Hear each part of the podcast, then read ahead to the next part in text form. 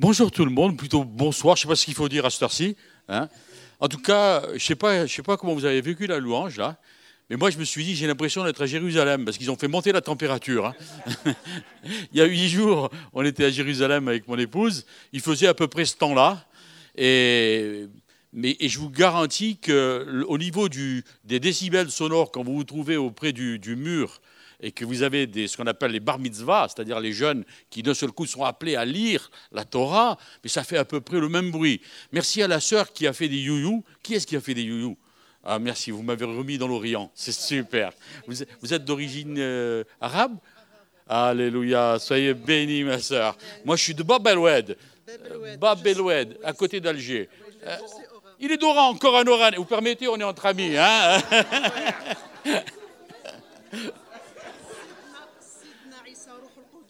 Oh là, oh là, là, là, elle me parle trop en arabe, après on va plus en sortir. non, écoutez, moi j'ai beaucoup, beaucoup de joie quand je rencontre des amis, mais vous êtes tous mes amis. Alors, mais ce que je voudrais, c'est vous dire que, bon, tout d'abord, je suis marié avec Joël qui est là, elle n'a pas voulu venir devant, mais c'est pas grave. On a quatre enfants, une qui est déjà près du Seigneur, qui nous a ouvert la voie. Ça fait 45 ans qu'on marche avec le Seigneur, et ça fait une vingtaine d'années que ici même, à, à Toulouse, avec Fabienne, à peu près, ça fait plus de 20 ans qu'on a, qu'on a eu ce qu'on, appelle, pourrait appeler une remontée de racines.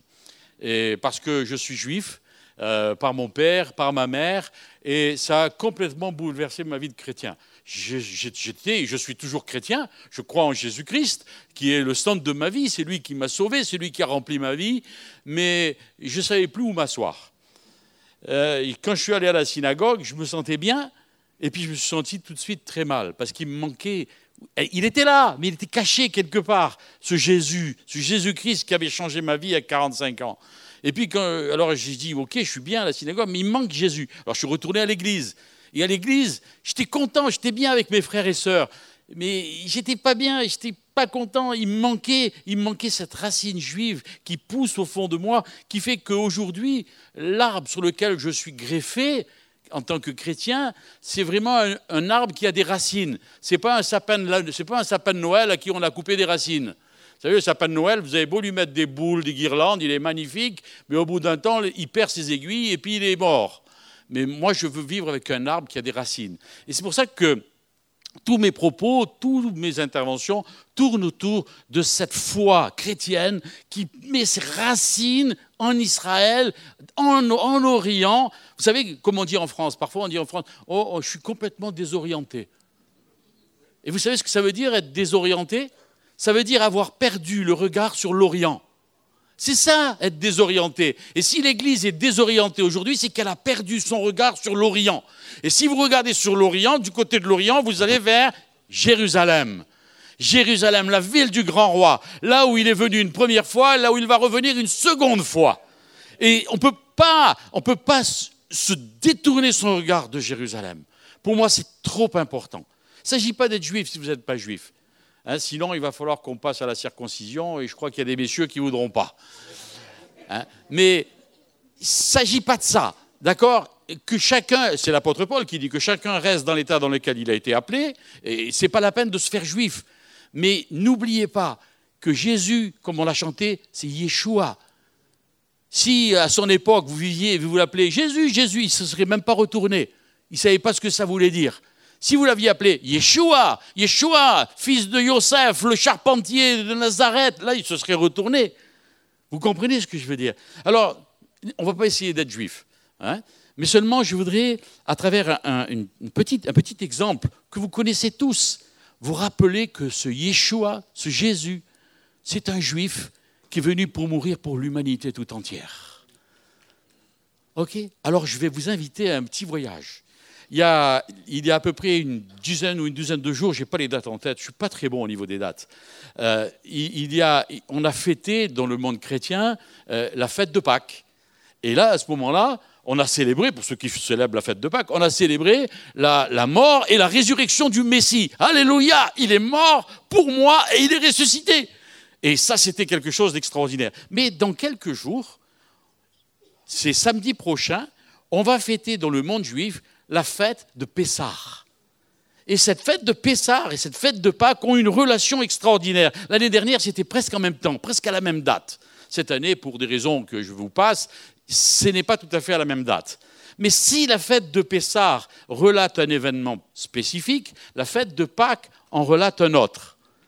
Et il y a une relation extraordinaire entre les deux. Parce que Yeshua, il n'a pas choisi n'importe quel moment pour venir à Jérusalem célébrer cette fête de Pessah. La fête de Pessah, dans le monde juif, ça symbolise la sortie d'Égypte, la sortie et la libération d'Égypte pour entrer dans les promesses que Dieu a faites au pays et, que Dieu a faites pour les Juifs. Et la fête de Pâques, qu'est-ce que ça symbolise pour vous? Qu'est-ce que ça représente pour vous? Et c'est ce que je voudrais vous montrer à travers quelques éléments de ce que l'on appelle un céder de Pessah dans le monde juif. On va faire ça dans huit jours.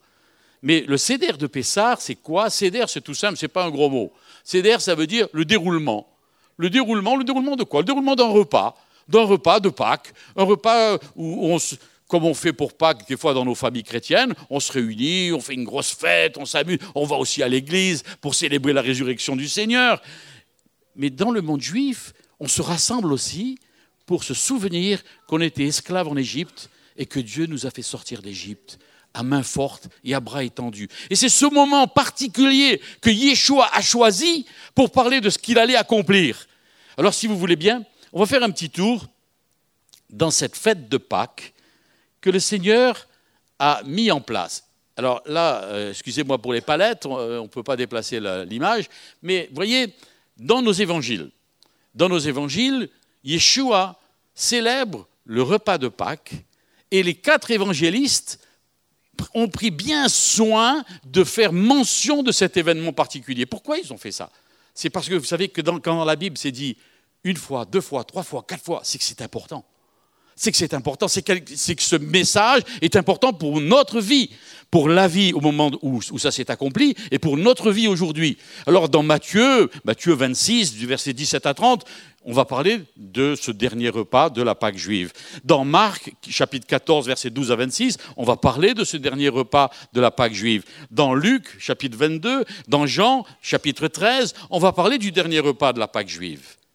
Mais vous savez, ces trois évangélistes, que sont Matthieu, Marc et Jean, ce sont des juifs. Et oui, l'évangile a été annoncé par des juifs. Hein, quand on dit les juifs ont tué le Messie, les juifs c'est l'Ancien Testament, nous c'est le Nouveau Testament, ça n'a rien à voir, puisque même le Nouveau Testament a été écrit par des juifs, pour des juifs, par des juifs. Et vous êtes bénéficiaire de ces écrits qui ont été faits depuis la nuit des temps. Alors ces évangiles, Matthieu, Marc et Jean, ce sont des juifs qui s'adressent à des juifs. Alors comme euh, il s'adresse à des juifs, ah, y, compris avec les évangiles, hein, n'oubliez pas que l'Église n'existait pas au moment où il y a eu ces évangiles. Et comme Matthieu, Marc et Jean, ce sont des juifs, eh bien ils n'ont pas mis trop de détails, parce qu'ils savaient que si on racontait le céder de Pessar que le Messie était en train de faire à Jérusalem, eh bien ils savaient que les gens savaient de quoi on parlait ils savaient qu'est-ce qu'on était en train de faire. Donc ils n'ont pas mis trop de détails. Euh, Matthieu, il a insisté sur la relation entre l'Ancien et le Nouveau Testament, entre les Écritures et ce que l'on appelle la Brita d'achat, c'est-à-dire, allez, appelons-le l'Ancien Testament et puis le Nouveau Testament. Marc, il a été un peu plus rapide. Jean, lui, il a été un peu plus euh, spirituel que les deux autres. Il a élevé le débat, il a parlé du lavage des pieds, il a parlé de tout ça. Mais Parmi ces quatre évangélistes, il y en a un qui s'appelle Luc, et qui, lui, d'après la tradition, c'est pas un juif. C'est pas un juif, et en tant que non-juif, il a regardé avec plus d'attention ce qui était en train de se passer. Et c'est pour ça que je voudrais apporter avec vous un petit éclairage sur cet évangile de Luc qui vient nous parler du dernier repas du Messie à Jérusalem avant d'être arrêté, avant d'être jugé avant d'être amené à la croix pour mourir pour l'humanité. Alors si vous voulez bien, on va prendre Luc. On va prendre Luc, et dans Luc, on va lire à partir du verset du chapitre 22, à partir du verset 7. Et voilà ce que j'y trouve. Le jour des pains sans levain, où l'on devait immoler la Pâque, arriva. Alors je ne sais pas vous, mais d'emblée, si vous comprenez quelque chose à ce verset, merci de bien vouloir me donner des infos. Le jour de la fête des pains sans levain, où on devait immoler la Pâque. Qu'est-ce que c'est que ce charabia? Franchement, c'est quelque chose d'un peu compliqué. Nous, on sait, parce que ça fait 2000 ans qu'on a entendu parler de ça, on commence à savoir. Mais pour quelqu'un qui n'a jamais entendu, le jour où l'on devait immoler la Pâque, le jour des pains sans levain, mais c'est quoi cette histoire? Alors là, il faut tout de suite prendre des lunettes orientales pour comprendre l'Évangile. Vous savez, il y a un homme qui a eu l'intelligence, il a monté un magasin de lunettes, hein, et il s'est dit, ben, je vais leur vendre deux paires pour le prix d'une. Il s'appelle Afflelou. Et de lui, on lui dit, mais on dit souvent, il est fou, Afflelou. Mais il n'est pas si fou que ça, parce qu'Afflelou, c'est un juif. Et il a compris qu'il nous fallait deux lunettes. Une lunette occidentale et une lunette orientale. Si vous voulez comprendre votre Bible, il faut la lire de temps en temps en changeant de lunettes. Pour ceux qui ont des verres à double foyer, c'est plus, facile. Hein. Mais vous comprenez, on a besoin de deux lunettes. Une lunette occidentale, et c'est cette lunette occidentale qui m'a permis de rencontrer mon Messie et d'être sauvé et de passer par les eaux du baptême, comme les six frères qui étaient là. Au passage, il est où Moïse?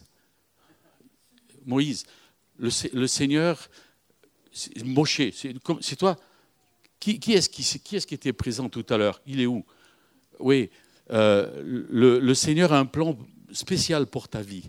Euh, pendant qu'on priait tout à l'heure, le Seigneur m'a dit de te dire que les projets que tu as dans ton cœur, ils vont se réaliser si tu tiens ferme par rapport à, ton engagement et à, ton, euh, à ce que tu veux faire dans ta vie avec le Seigneur. Mais les projets que tu as prévus sont des projets d'avenir et d'espérance. Garde confiance. Alors, euh, excusez-moi, c'était un aparté, mais j'avais envie de, de, partager ça parce que j'ai reçu ça tout à l'heure dans mon cœur.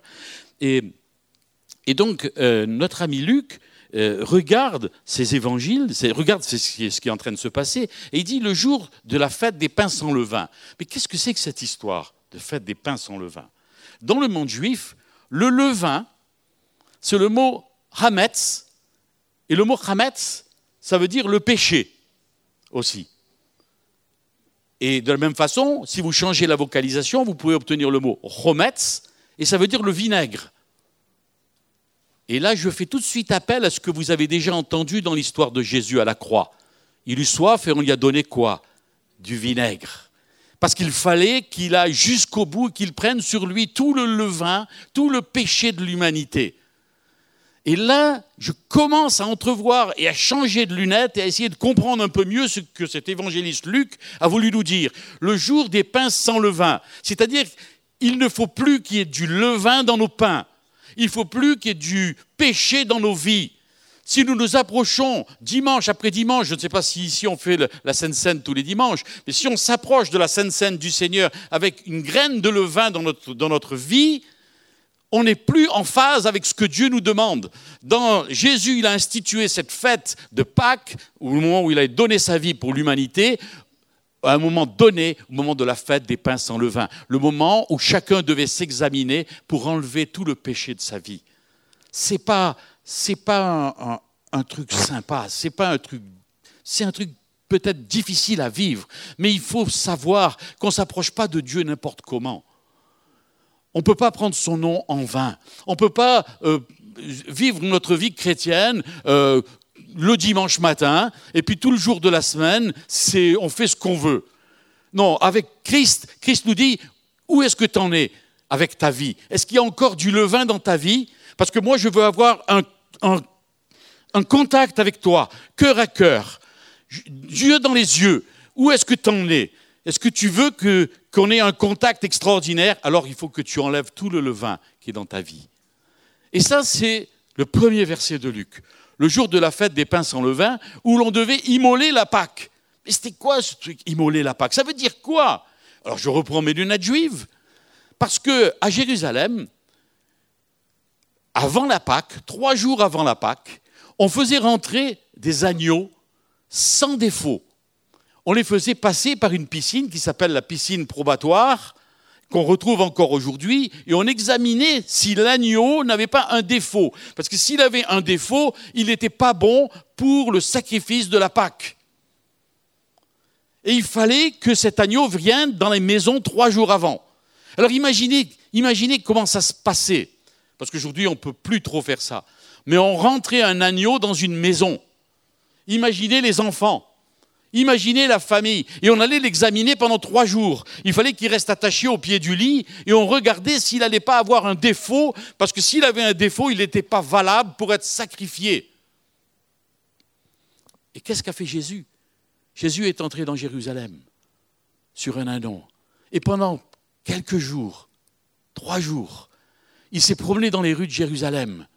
Et à un moment donné, au moment du sacrifice, un homme a dit, en parlant de lui, je ne trouve en cet homme aucun défaut. Aucun défaut. Il est réellement l'agneau qui devait être offert pour le salut des hommes. Il n'y a dans, cet homme, dans ce Yeshua, aucun défaut. Il est vraiment, il désigne par là même qu'il est l'agneau qui doit être immolé. Yeshua est vraiment l'agneau. Et c'est donc Luc qui commence à nous dire, ben voilà, on avait enlevé le levain, on, prend l'agneau on devait immoler la Pâque, et verset 8, Jésus envoya Pierre et Jean en disant, allez nous préparer la Pâque, afin que nous la mangions. Ils lui dirent, où veux-tu que nous la préparions? Il leur répondit, voici, quand vous serez entrés dans la ville, vous rencontrerez un homme portant une cruche d'eau. Suivez-le dans la maison où il entrera. Et vous direz au maître de la maison, le maître te dit, où est le lieu où je mangerai la Pâque avec mes disciples? Il vous montrera une grande chambre haute meublée. C'est là que vous préparez la Pâque. Le mot chambre haute en hébreu est intéressant. Parce que ce mot chambre haute en hébreu, ça se dit El Alia. El Alia. Quand aujourd'hui vous entendez que des hommes juifs font leur alia, c'est-à-dire leur remontée vers Jérusalem, les gens qui sont allés avec Yeshua dans la chambre haute, ils ont fait une remontée vers Dieu. Elle, c'est Dieu, alia, chambre haute. Elle, alia, c'est-à-dire remonter vers, Dieu. Et c'est cette rencontre que Dieu veut faire avec nous. Dans ce repas de Pâques qu'il va instituer avec ses disciples, il les appelle à venir à la rencontre de son Dieu. Il les appelle à la rencontre à sa propre rencontre à lui, parce qu'il est Yeshua, le Fils de Dieu, qui va manifester son Père. Attention comment nous nous approchons de ce repas de Pâques. Attention comment nous nous approchons de ce repas du, dimanche matin ou du dimanche soir pour aujourd'hui. Attention. Nous faisons cette chambre, nous entrons dans la chambre haute, nous faisons notre propre alia pour monter vers lui. Alors voilà les disciples qui arrivent, Pierre et Jean, et qui arrivent et qui voient la chambre. Et, voilà que Jésus, verset 14, l'heure étant venue, il se mit à table et les apôtres avec lui. Il leur dit, ah, j'ai désiré vivement, vivement, c'est-à-dire avec une intensité profonde au fond de lui. Et vous savez, Jésus savait ce qu'il allait faire. Jésus savait qu'il allait être livré. Il savait tout ça. Et pourtant, il dit, j'ai désiré vivement, avec intensité, manger cette Pâque avec vous. Et il précise, avant de souffrir. Parce qu'il savait. Les gens disent, ce sont les Juifs qui l'ont livré. Les autres disent, ce sont les Romains qui l'ont crucifié. Et moi, je vous dis, Jésus savait qu'il allait mourir. Et il s'est donné volontairement et personnellement pour le salut de chacun d'entre nous. Il est mort pour moi. Il est mort pour vous. Il est mort pour chacun d'entre nous. Et, donc voilà qui dit, j'ai désiré vivement manger cette Pâque avec vous avant de souffrir. Car je vous le dis, je ne la mangerai plus jusqu'à ce qu'elle soit accomplie dans le royaume de Dieu. Et ayant pris une coupe et rendu grâce, il dit, prenez cette coupe, distribuez-la entre vous. Car je vous le dis, je ne boirai plus désormais du fruit de la vigne jusqu'à ce que le royaume de Dieu soit venu. Ensuite, il prit du pain, et après avoir rendu grâce, il le rompit et le leur donna en disant, Ceci, mon corps, donné pour vous, faites ceci en mémoire de moi. Il prit de même la coupe après le souper et la leur donna en disant, Cette coupe est la nouvelle alliance en mon sang, répandue pour vous. Et là, Luc m'interroge. Matthieu, Marc, Jean me donnent moins de détails que Luc. Luc, d'un seul coup, est en train de me mettre devant une complication devant un questionnement. Vous n'avez peut-être pas fait très attention, mais dans Luc, il n'y a pas une coupe, il y en a deux. Il y en a deux. Il dit, il prit une coupe, et puis un peu plus loin, il dit, il prit la coupe. Comme s'il y avait une coupe d'une façon indéterminée, et puis la coupe comme s'il y avait une coupe véritablement désignée. Mais qu'est-ce que ça veut dire ce charabia? C'est que tout simplement, c'est une histoire juive. C'est un céder de Pessar juif auquel Luc est invité, Luc participe, et Luc sait très bien qu'en écrivant ces lignes, ça va. Je ne sais pas s'il le sait réellement à ce moment-là, mais je pense que le Saint-Esprit a dû lui donner. Ça allait être lu jusqu'en 2016 à Toulouse mais changez de lunettes quand vous lisez cette histoire. C'est une histoire juive. Alors il prit du pain, et après avoir rendu grâce, est-ce que ça veut dire que merci Seigneur pour ce pain? Non, c'est pas ça. Nous sommes en train d'assister à un repas de Pâques juif. Et dans ce repas de Pâques juif, il y a des traditions qu'on respecte. Alors qu'est-ce qu'on fait? Eh bien, vous voyez, on prend tout d'abord ces pains. Et vous voyez, dans cette assiette, tu viens, Joël, s'il te plaît Il y a deux assiettes, là Ah, j'ai pris des assiettes. Bon, voilà. Merci, j'ai besoin d'une assistante, là. Hein. Alors, vous voyez, dans la cérémonie juive, il y a des pains. Et ce sont des pains sans levain, sans péché. D'accord? Et vous voyez, il y a trois pains, l'un sur l'autre. Et ces trois pains sont reliés par un tissu qui font qu'en fait, ces trois pains ne sont plus qu'un. Comme s'il y avait une triunité qui était cachée sur cette table. Comme s'il y avait un pain, deux pains, trois pains, mais qui ne faisaient plus qu'un pain. C'est une espèce de sandwich qui est là sur la table juive. Et dans le monde juif, chaque pain porte un nom. Il y a des traditions différentes. Dans, chez certains, ils appellent euh, les Cohen, les Lévites, le peuple. Chez d'autres, c'est Abraham, Isaac, Jacob. Chez d'autres encore, c'est le Keter, le Rochma et le Bina. Qu'est-ce que c'est que ces noms bizarres? On est en train d'assister à un repas juif. Le Keter, c'est le pain qui est au-dessus. Et Keter en hébreu, ça veut dire la couronne. La couronne, c'est-à-dire la royauté, c'est-à-dire le Père le Père qui a la couronne sur sa tête et qui est assis sur son trône de gloire et qui attend que la révélation des fils et des filles que nous sommes qui ont accepté Yeshua comme leur Messie. Le pain du dessous s'appelle le bina. Bina, en hébreu, ça veut dire l'intelligence. Celui qui va nous enseigner. Mais qui est celui qui va nous enseigner? Qui est notre pédagogue? C'est le Saint-Esprit. C'est lui qui est notre pédagogue. C'est lui qui va nous enseigner. Et le pain du milieu s'appelle Orma. Et Orma, c'est la sagesse. Et la sagesse personnifiée, c'est le Fils, c'est Yeshua. Et à ce moment-là, le Père, dans la tradition juive, prend le pain du milieu, le Orma, la sagesse. Il ne sait pas ce qu'il fait, parce que lui, il est dans la tradition. Il ne sait pas, il dit, oh, c'est les Lévis qui, représentent la relation entre le peuple et Dieu, etc. Ou il dit, ah, c'est notre père Isaac qui a accepté d'aller être ligaturé. Il ne sait pas ce qu'il fait. Mais Yeshua, lui, sait très bien ce qu'il fait. Il prend le pain du milieu, le horma, et il le présente. Regardez. Et il dit, ceci est le pain de misère. C'est le pain de misère. Et il dit aussi, c'est le pain qui parle. Mais nous, ça fait plus de 2000 ans qu'on comprend qui est le pain qui parle. Qui est ce pain qui parle? C'est véritablement Jésus qui est venu pour nous dire qu'il est, est, venu pour être frappé, brisé, humilié.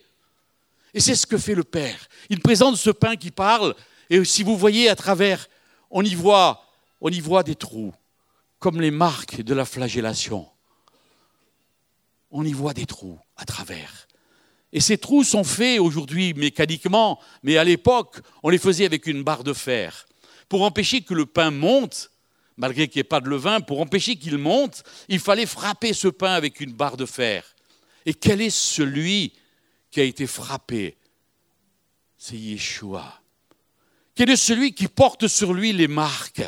C'est Yeshua. Quel est celui qui est brisé? C'est Yeshua. Et pendant ce repas de Pâques juive, le Père brise le pain en deux. Il brise le pain en deux. Et il prend un morceau de pain et il le met dans un tissu blanc. Il l'entoure d'un tissu blanc et il le met sur son épaule. Et il faut que ce soit pédagogique pour que les enfants comprennent ce qui se passe. Parce que toutes les célébrations juives ont des dimensions pédagogiques parce qu'il faut transmettre la foi que nous avons à nos enfants. Si vous ne transmettez rien, vos enfants seront rien. Si vous leur transmettez la foi que vous avez reçue en, en ayant accepté Jésus dans votre cœur, un jour ils voudront marcher sur vos pas. Alors le père prend ça sur son épaule et il traverse la maison. Il cherche un endroit. Il cherche un endroit euh, où, cacher, ce pain. Alors, il le cache. Et ce pain disparaît. On n'en parle plus. Et on va dérouler toute l'histoire de la sortie d'Égypte. Parce que rappelez-vous, c'est pour se souvenir qu'on était prisonnier en Égypte et que Dieu nous a fait sortir d'Égypte. Mais ce pain est, disparaît. On n'en parle plus. On n'en parle plus. Comme quelqu'un qui un jour a été frappé, a été brisé, a été mis dans un linceul et porté au tombeau. On n'en parle plus. On continue notre histoire, on continue notre vie. Et à un moment donné, le père va dire à un, à un des enfants, est-ce que tu peux retrouver ce morceau de pain? Est-ce que tu peux retrouver ce morceau de pain? Alors, ma femme, l'enfant de la maison va chercher le morceau de pain. Parce qu'il le cherche. Vous savez, c'est comme les jeux, vous vous souvenez quand vous étiez enfant, on jouait Ah, t'es chaud, t'es froid, t'es chaud, t'es froid. C'est un peu ce jeu-là. Et à un moment donné, il trouve ce pain et il le ramène au Père, comme celui qui a été frappé, comme celui qui a été brisé, comme celui qui a été mis dans un linceul, comme celui qui a été mis au tombeau et qui à un moment donné est sorti du tombeau pour, revenir au Père. Vous comprenez, le monde juif qui vit cette Pâque et qui va la vivre dans huit jours, va célébrer la venue, la mort et la résurrection du Messie sans se rendre compte de ce qu'ils font. Alors, il ramène au Père. Et le Père prend le pain et il le montre. Regardez, ce pain, ce pain azime, ce pain sans sel, ce pain qui n'a aucun goût, ce pain qui, franchement, il faut aimer ça pour en manger. ce pain change de nom. En plein milieu d'une cérémonie juive, il prend un nom grec. C'est la première fois et la seule fois dans toutes les cérémonies juives qu'un élément prend un nom grec, comme si Dieu avait déjà prévu une ouverture vers les nations. Ce pain devient la phicomène. La phicomène, en grec, ça veut dire il s'est levé. Le puissant s'est levé. Il est revenu à la vie. Il est sorti du tombeau, il est vivant. Et on appelle ça maintenant le dessert des desserts. Alors, on le partage. Alors, bon, c'est excellent. Tu as un goût? Moi aussi. ça, c'était racine juive. Hein c'est le dessert des desserts, le meilleur de la boulangerie. Vous vous rendez compte? Le meilleur de la boulangerie, il est là. C'est ce morceau de pain qu'on appelle d'un seul coup la ficomène. Il s'est levé, le puissant s'est levé. Qui c'est qui s'est levé? en sortant du tombeau. C'est Yeshua. C'est Yeshua. Mais avant, vous avez vu? Attendez, je mange mon pain. Juste avant, qu'est-ce qui s'est passé? Il a fallu que quelqu'un aille le faire sortir du tombeau pour le ramener au Père. Le ramener au Père. Et vous connaissez cette histoire? Qu'est-ce qu'il a fait, Yeshua? Il est allé jusqu'à son Père pour montrer son propre sang. C'est l'épître aux Hébreux qui nous le dit. Il a traversé le tabernacle fait et il est allé apporter son propre sang pour dire voilà mon sacrifice. Est-ce que tu as agréé mon sacrifice? Est-ce que tu es d'accord avec mon sacrifice? J'ai donné ma vie pour chacun d'entre eux. Est-ce que tu es d'accord pour ça? Et le Père a dû lui dire oui, super, tu peux redescendre. Et il est redescendu, rencontrer ses amis, il est allé manger de nouveau avec eux en disant à Thomas, viens Thomas, touche-moi, regarde, c'est moi. Si vous doutez encore, c'est moi, regarde, c'est moi, c'est moi qui ai été frappé, c'est moi qui ai été mis au tombeau et c'est moi qui suis revenu le troisième jour. Thomas, regarde. C'est extraordinaire. Et pendant ce céder de Pessard, Luc nous dit, il prit une coupe et après avoir rendu grâce, il a leur donné en disant, buvez-en tous.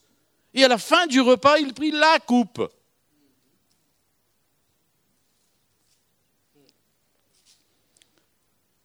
Heureusement que j'ai ma femme, vous voyez. hein.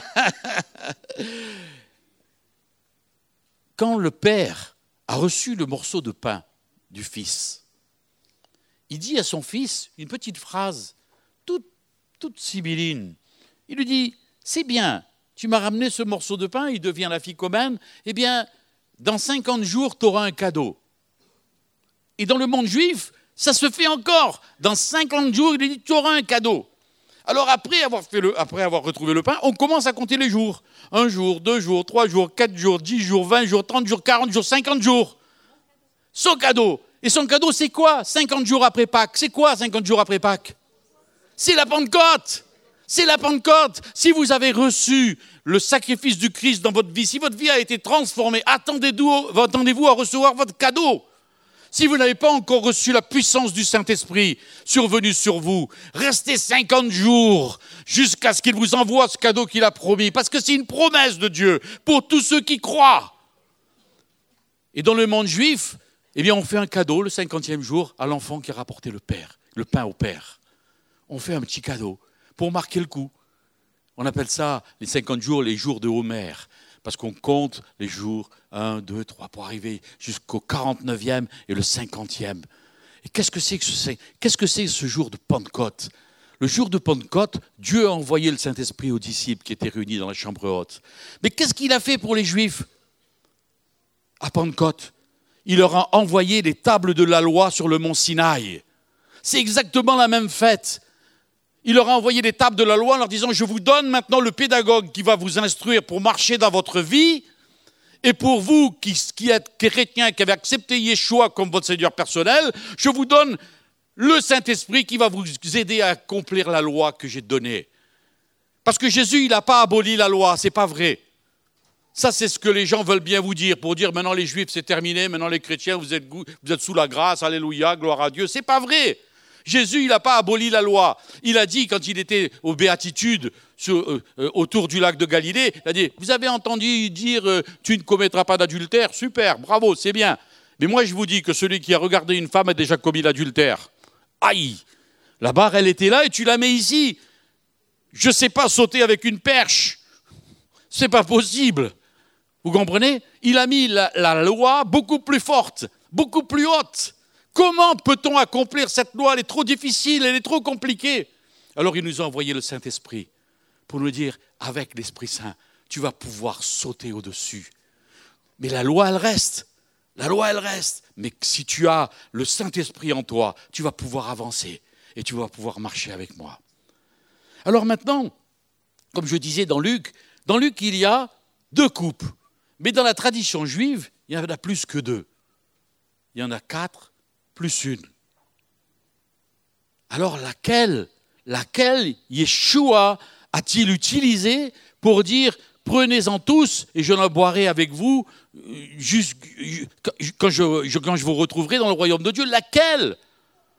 Est-ce que c'est une coupe ou est-ce que c'est la coupe? Mais qu'est-ce que ça veut dire? Alors, on va, les regarder, vous allez voir, c'est très facile. Parce que dans le monde juif, on a beaucoup codifié, beaucoup réfléchi à tout ça.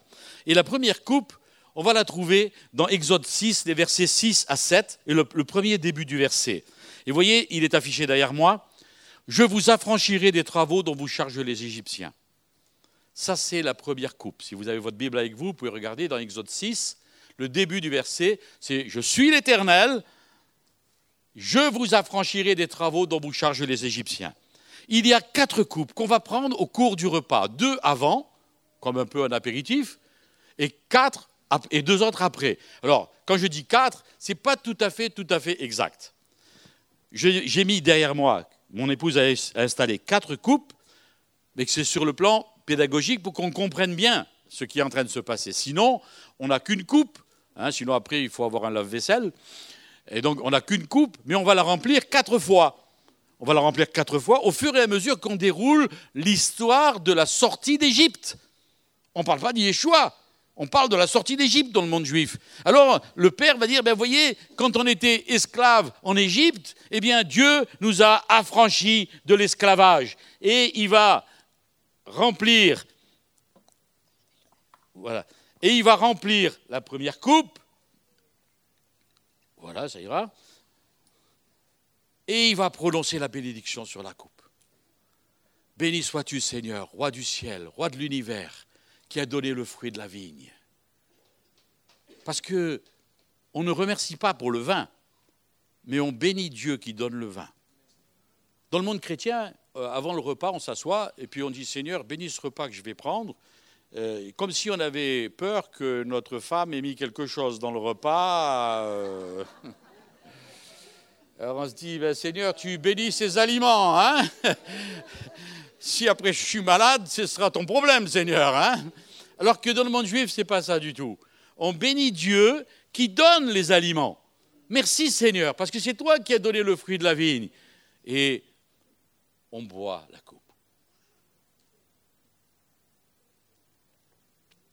J'avais soif et il est bon.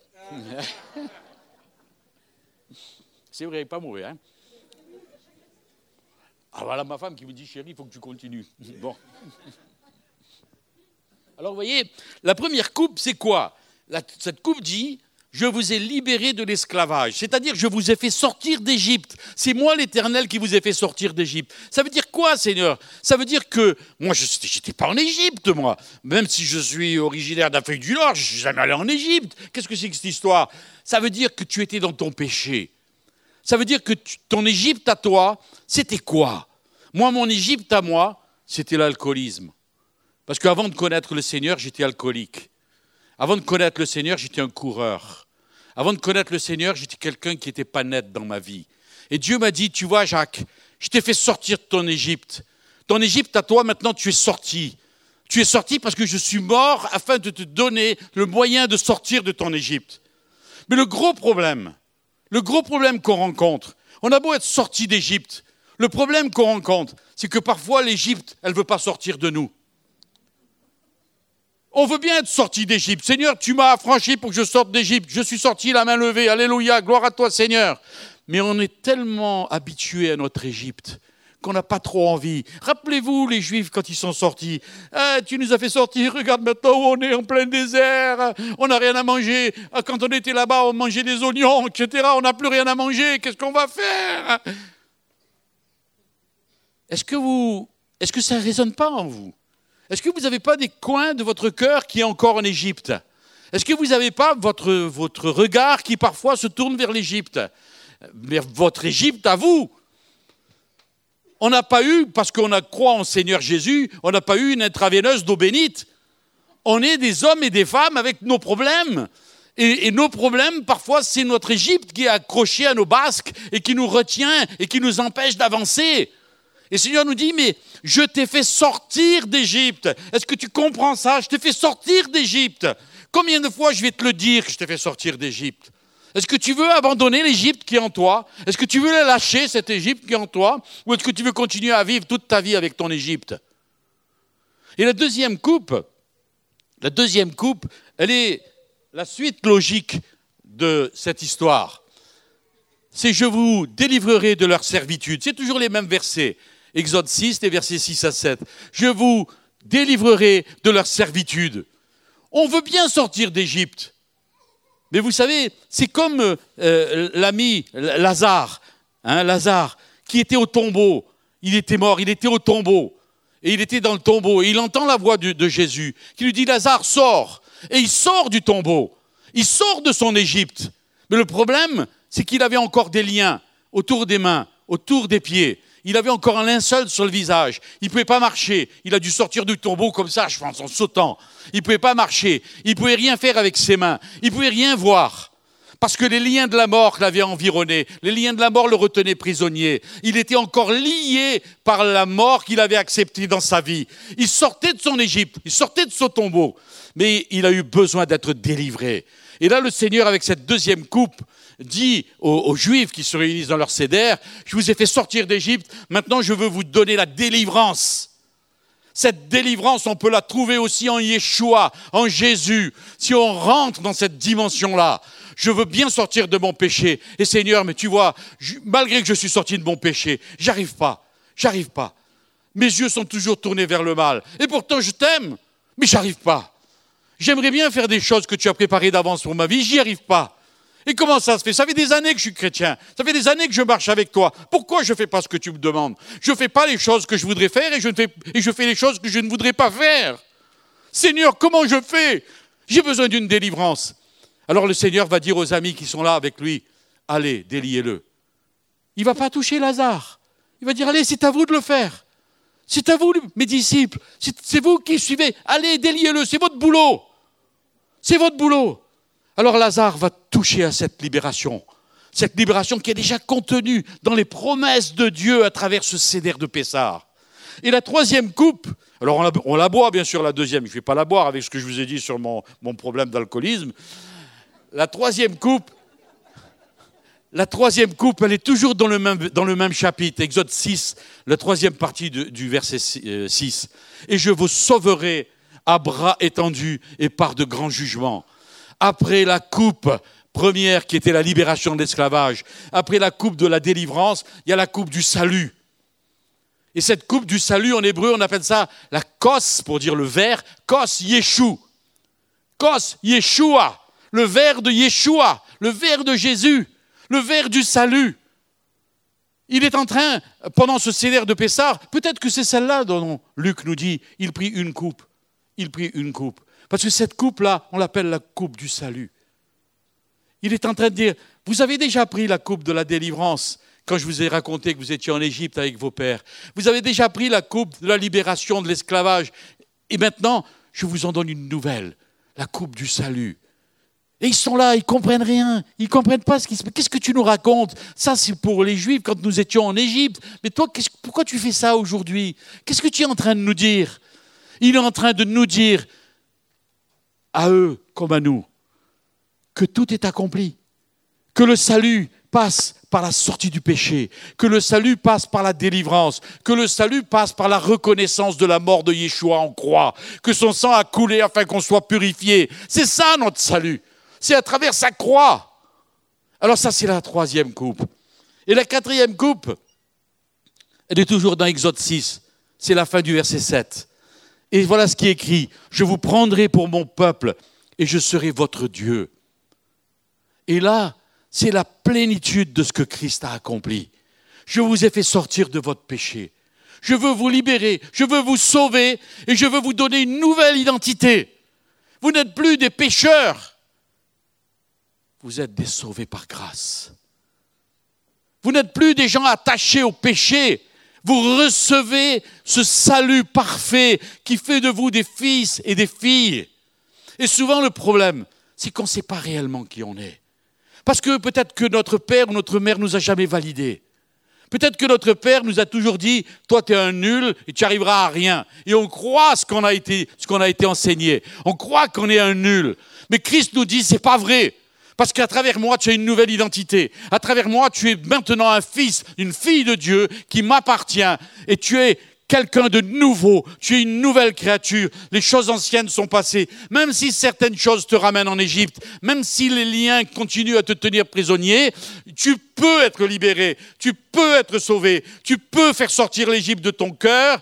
Et je vais te donner cette nouvelle identité. Est-ce que tu veux cette nouvelle identité? Vous comprenez, tout est là.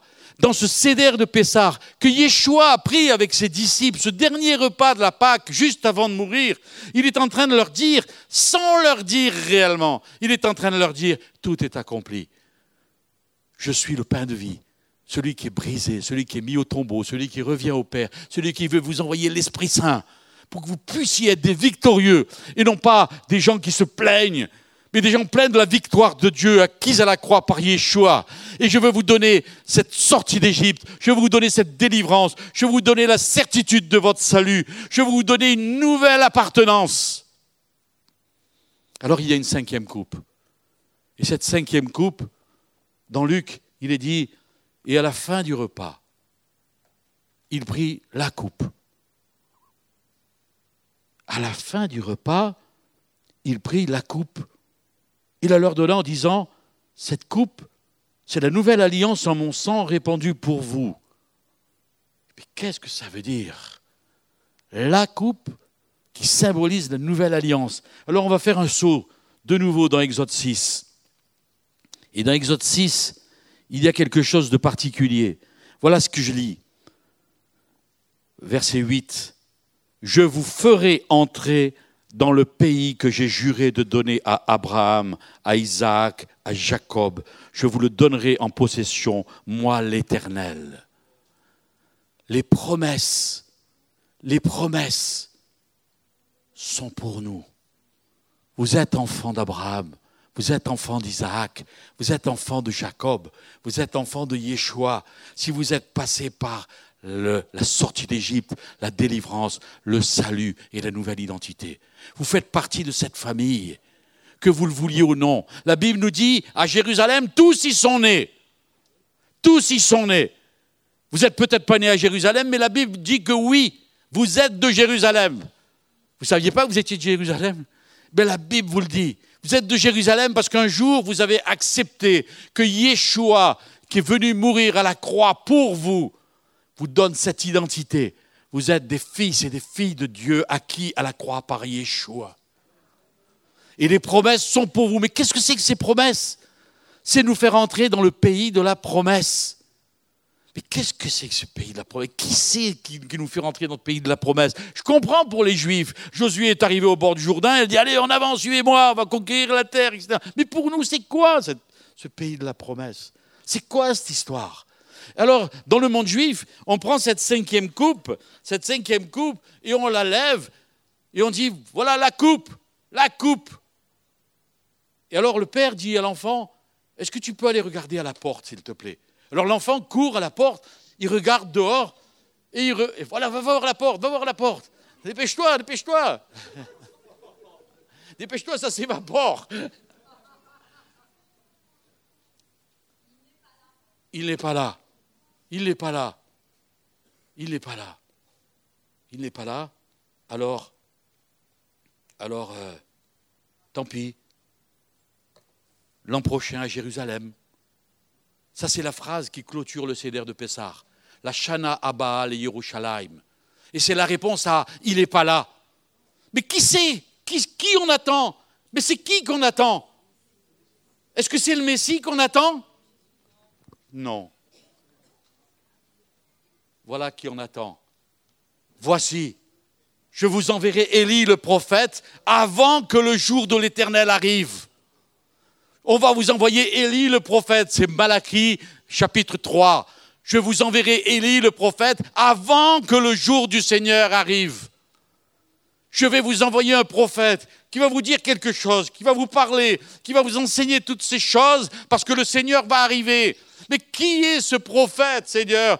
Ça fait des années qu'on va à la porte, des années qu'on regarde, des années qu'il n'est pas là. Alors on pose le verre, on dit, bon ben l'an prochain, l'an prochain et l'an prochain.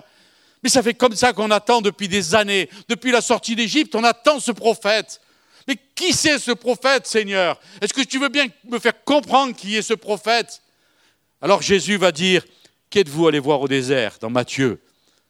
Et toujours dans Matthieu, il va dire, cet homme que vous êtes allé voir au désert, ce Jean-Baptiste, mon cousin, à moitié fou, qui mangeait des sauterelles, que les gens disaient, mais il est fou ce gars.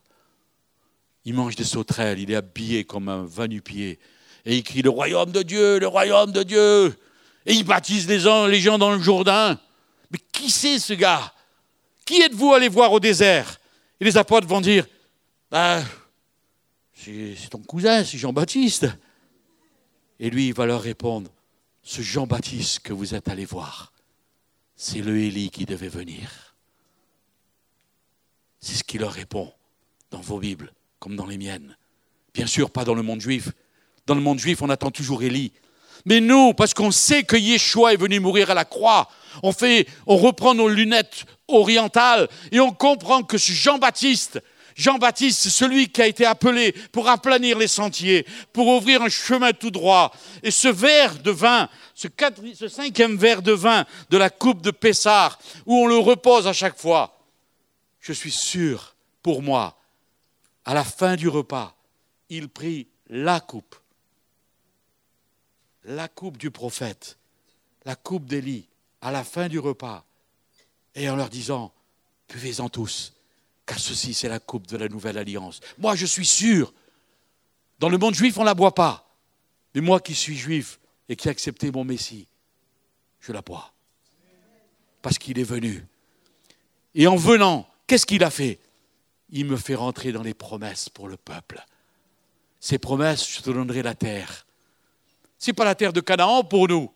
Vous allez sûrement pas, peut-être, enfin peut-être qu'un jour vous y serez aussi, parce qu'il faudra que tout le monde soit là-bas quand il reviendra sur le mont, le des Oliviers, et on pourra dire Baro Abba Adonai, béni soit celui qui vient au nom du Seigneur. Et même les nations nous disent Zacharie, ils vont prendre un juif par les tzitzit, par les bords de son vêtement, amène-moi voir ton Dieu, amène-moi voir ton Dieu qui t'a fait sortir d'Égypte, parce que je comprends que c'est le même, c'est le même. J'ai besoin d'aller à la rencontre de ton Dieu. Alors cette coupe, eh bien cette coupe, elle est là.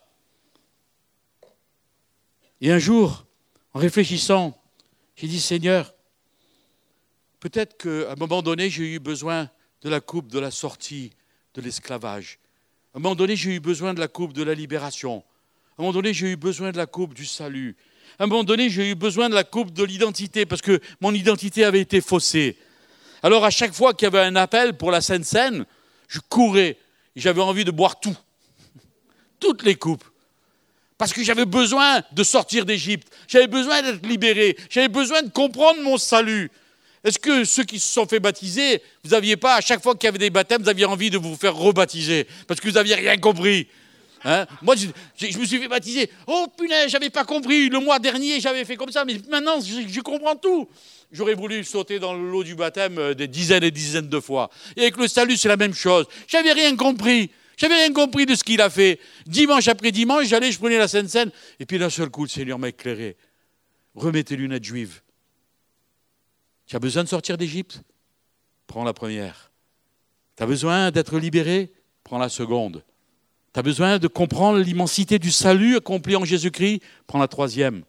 Tu as besoin de savoir qui tu es? Prends la quatrième. Tu as besoin d'entrer dans les promesses? Oui, oui, oui, oui. J'ai besoin d'entrer dans les promesses. Alors prends la cinquième. Mais Seigneur, mais j'ai besoin de toutes.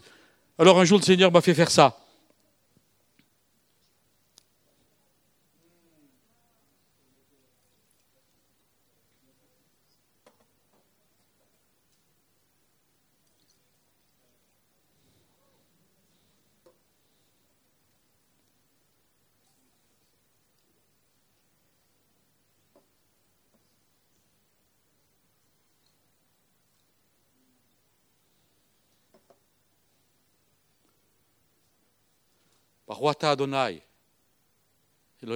Haolam, Peri Agafen. Tout est accompli.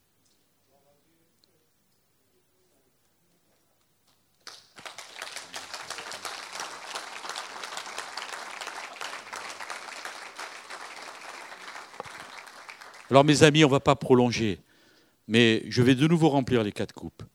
Examinez vos cœurs, enlevez le levain de vos cœurs. Regardez au fond de vous-même quelle coupe vous avez besoin. Si c'est la coupe du salut, prenez-la, parce qu'elle est indispensable. Si c'est la coupe qui vous fait rentrer, qui vous fait sortir d'Égypte, prenez-la, parce que l'Égypte, il y en a marre. Si c'est la coupe qui vous fait libérer de l'esclavage, si vous vous sentez encore prisonnier de certaines choses dans votre vie, prenez-la. Si vous avez besoin de comprendre qui vous êtes réellement en Jésus-Christ, prenez la quatrième. Et si vous avez envie de prendre toutes, prenez-les toutes. On va se laisser guider. Je ne sais pas si les, amis de la louange veulent, veulent euh, entamer un chant. Et puis, et puis on va le faire simplement. Le pain est là. Qu'est-ce qui nous empêche de prendre ce pain de misère, ce pain de vie qui est venu remplir notre vie? Qu'est-ce qui nous empêche de boire une coupe, deux coupes, trois coupes? Faites attention en sortant s'il y a des gendarmes, c'est tout. Mais je crois que Dieu nous appelle Dieu nous appelle à véritablement communier avec son corps et son sang qui a été versé pour nous, afin que nous ayons la victoire et que nous puissions entrer dans les promesses. Sois loué et béni, Seigneur. Amen. Hmm.